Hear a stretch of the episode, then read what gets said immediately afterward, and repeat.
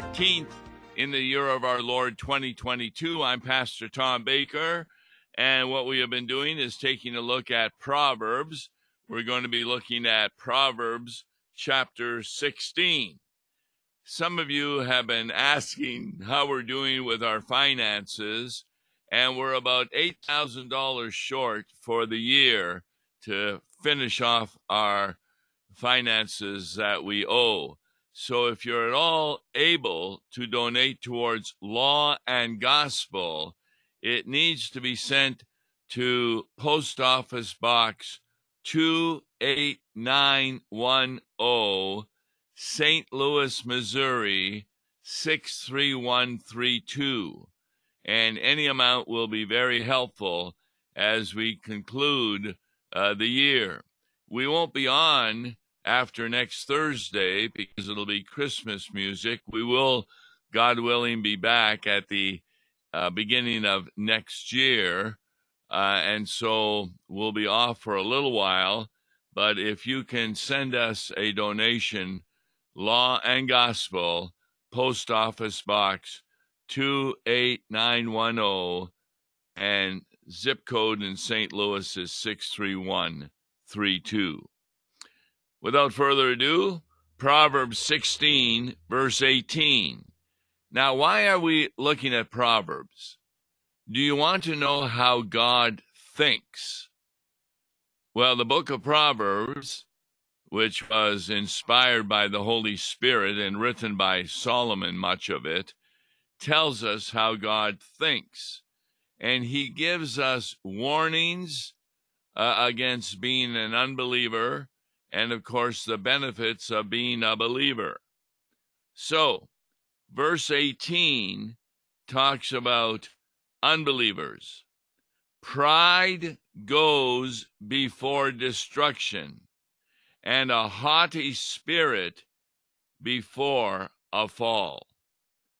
One of the programs I enjoy looking at are crime programs on YouTube, and one of them is called Meet, Marry, Murder. In other words, two people meet, they love each other, they get married, and then one of them murders the spouse. And it's a program to show you what gets in the way of a proper marriage. And all they had to do was go to Proverbs 16, verse 18.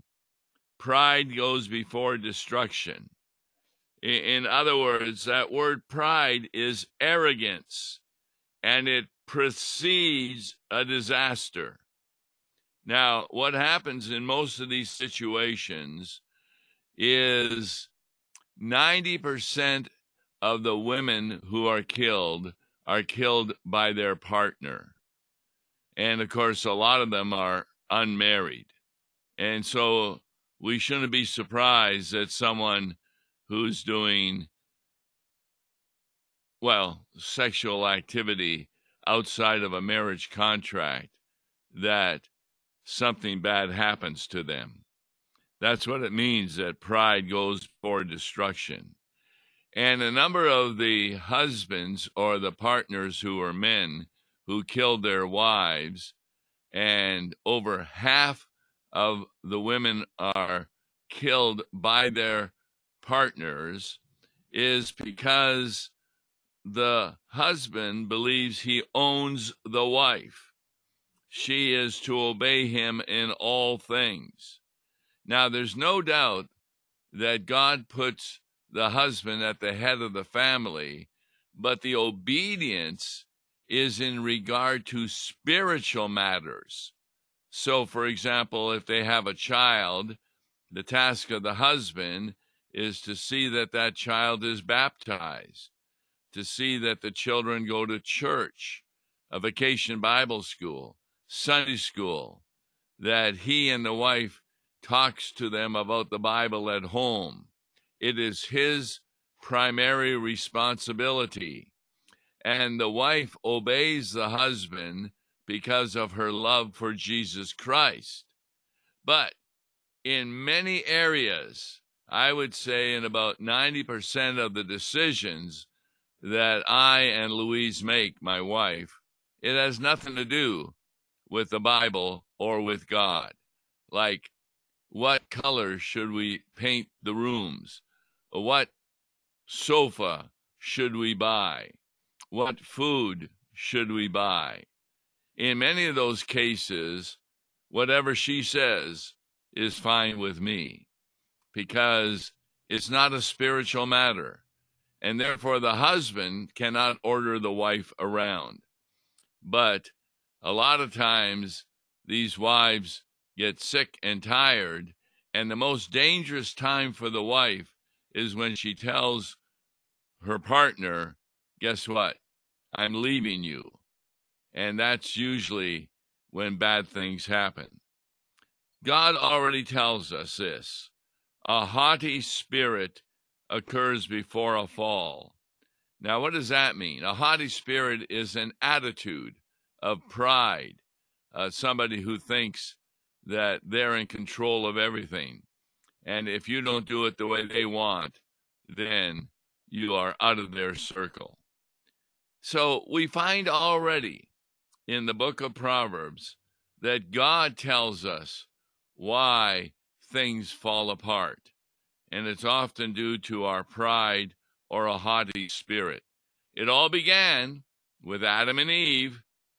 Because of their pride, they did not want to listen to God about not eating from the tree of the knowledge of good and evil. They wanted to become like God.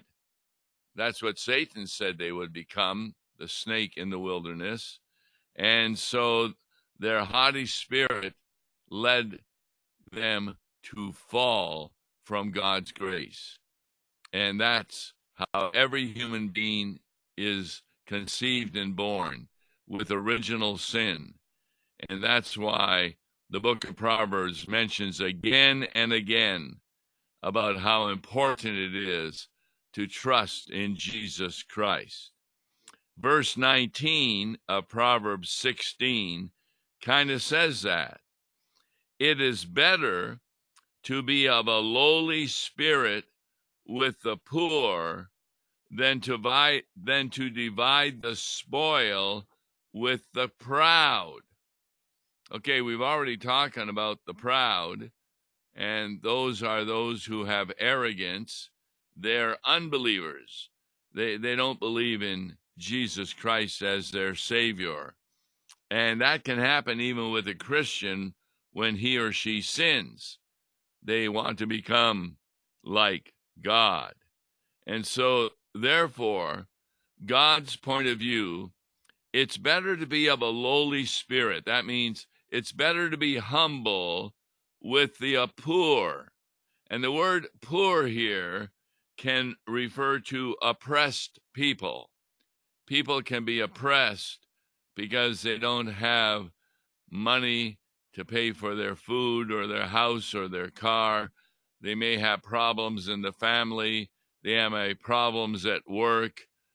Things are not going well, but it's better to be humble in those situations with the oppressed than to divide the spoil with the proud. Now, that's another way of saying to share stolen goods with the haughty. We've already talked about the proud in verse 1. Pride goes before a destruction. And therefore, the proud are those who are haughty, who think more of themselves than they do of God. And therefore, they don't mind dividing the spoil, namely, they don't mind dividing possessions with the haughty and sharing it. It's kind of interesting to me that when you see movies that two or three bank robbers go into the bank to steal money from a bank, that before long, when they get caught, one of them is willing to tell the police who the other two are if he gets a lower sentence in court to be in jail. That's why I always think to myself, if I ever would rob a bank, I would be all by myself. I wouldn't tell anybody about it. I would have a disguise on, this sort of thing. Because when you joined with others in dividing stolen goods, you can end up getting caught by their own testimony. Now, of course, I don't have any intention of robbing a bank, but I've never understood why they get more than themselves to do that, because the police are very good at getting somebody to tell them who else was involved in the crime if they get a lower sentence in court. But that's what God already says. It's better to be of a humble spirit with the oppressed than to divide the spoil with the proud. So a lot of us Christians, we wish we had more money so we wouldn't have to live from paycheck to paycheck. But God gives us the humility of recognizing our sin and knowing that Jesus is our Savior, who promises to take care of us. So even if we are with oppressed people, it doesn't matter, because God is going to keep his promise in making sure that all things work together for our good. Verse 20 expands on that. Whoever gives thought to the word will discover good, and blessed is he who trusts in the Lord. Now, of all the verses in Proverbs 16, beginning with verse 18, this is one of the best to help us understand the distinction between law and gospel. Because whoever gives thought to the word, and the word "word" can be capitalized because it's referring to God's word, his holy Bible, to Jesus Christ. So one can say, whoever pays attention to the word will find good. But that's because there's a promise. We've said it 1,000 times, Romans 8:28. All things work together for good to those who love God. So when you give attention to the word of God, you will find good. Adam and Eve would still be in the Garden of Eden had they not followed the Satan and become proud and want to devour the spoil among themselves and become like God. The second part of verse 20 is really very good in talking about the gospel. Blessed is he who what? You would think it would be in every other religion, who obeys the Lord. No, it's blessed is he who trusts in the Lord. So even in the Old Testament, and particularly in the book of Proverbs, salvation again and again is by trusting. Now, what does that mean? When you trust the Lord, what does it mean that you trust your parents? It doesn't mean that you believe they exist. No, that's not sufficient. It means that you know that when you are in trouble, you can turn to them and they will try to help you. In other words, children as they're growing up get to be pretty independent by ages 3 and 4, and they just want to be alone. But then if they're alone in their room, and let's say they fall down and hurt their leg, what do? Mommy, Daddy. They're calling to their parents to help them. And so they do trust in their parents because they believe the parents will take care of them. That's what God says to you in many, many verses in the Bible. Call upon me in the day of trouble, and I will deliver you.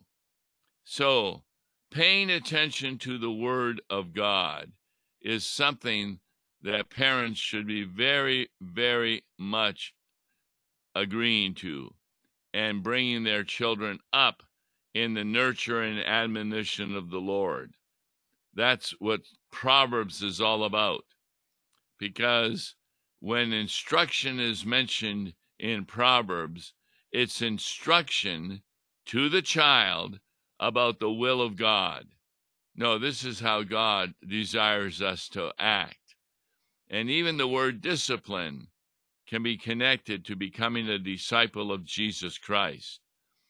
God and our parents discipline us in order to put us back on the path of salvation. That's a wonderful good thing, that we get discipline from God. And the more you grow, the more your faith increases, and the less you need discipline. It's not that you don't sin, but you become aware of that sin quicker and repent of that sin. Verse 21 continues with talking about the believer. The wise of heart is called discerning, and sweetness of speech increases persuasiveness. Now, this is God's point of view. When we talk about the wise of heart, we cannot say the word wise without thinking of the word wisdom. And throughout the book of Proverbs, the wise one, that is the person who follows Jesus Christ, who trusts in the Lord. He's wise of heart, and therefore he is discerning. In other words, when he makes a plan, and he does that by what? Giving thought to the Word of God, that plan will be called discerning, because it will be according to the will of God. How many times have you made plans and they fail? A lot of times it's because you were not discerning enough of the possibilities of failure. For example, a large percentage of new businesses fail within 1 year because people don't realize the cost of business, the time of business, and the effort to do business. But the wise of heart will balance out one's life in order to achieve what they hope to achieve. And sweetness of speech increases persuasiveness. This is a great little passage, verse 21, for a pastor to remember. The most important joy I have is in teaching adults in adult instruction, because many who attended my class were not Lutheran, they weren't even Christian. And then you could see the twinkle of their eye when you told them a distinction between law and gospel, that their works don't save them, but the works of Jesus Christ save them. And even if you are a sinner, heaven can be your home, because of the forgiveness of sins. See, that's a sweetness of speech. I wouldn't start an adult instruction by saying, well, you all know that you're sinners, therefore you're on your way to hell. Next week we'll talk about if there's a way that God rescues you. No, you wouldn't start a class like that. We'll talk about the rescue in the first hour of the class, because even though the commandments show us that we do not obey God, there is a refuge and a rescue by God through Jesus Christ, who died on the cross. Now, the sweetness of speech, that word speechness or sweetness talks us a little bit about honey.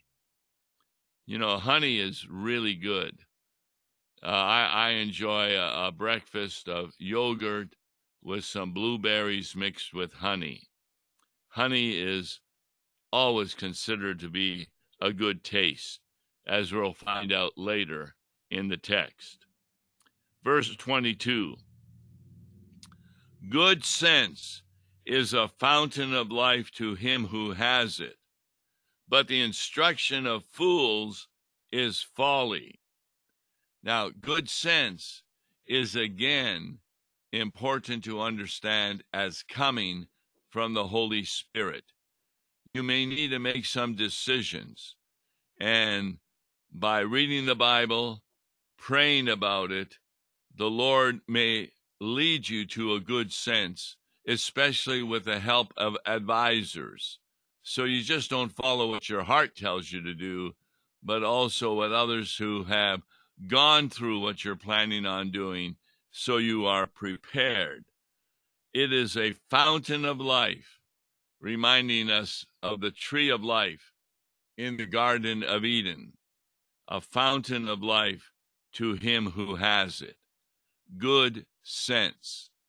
In contrast to the last part of verse 22, but the instruction of fools is folly. The word fool is obviously talking about one who at the time does not have trust in Jesus Christ. So one can say that the instruction taught by fools leads to folly. Leads to what? Well, verse 1, a destruction or failure, not only in marriage, but in family relationships, in work relationships, in relationships with your neighbor. That's happening among a lot of young people today. They're listening to fools who are telling them, no, when you take this drug, you will feel a lot better. You will have a joy.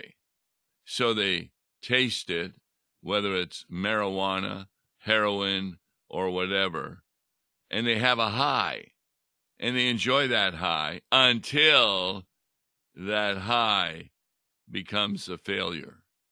And therefore, to get back to it, they take more drugs.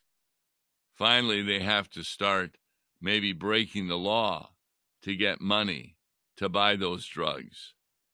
This is why listening to fools is folly. They may have what you consider to be, well, that's going to be a happy time. But in reality, if it's against the will of God, it will always end in a negative consequence.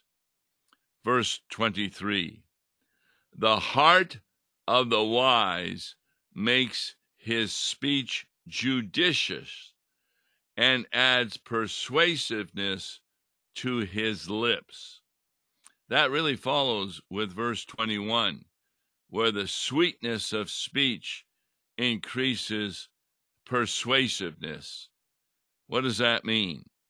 Well, the heart of the wise, again, you have the word wise, so it's referring to those who are following the wisdom of Jesus. And when he follows the wisdom of Jesus, his mouth, his speech is judicious. What does that mean? It's intelligent. It's helpful. It's very good in advisory, in telling a person what they need to do.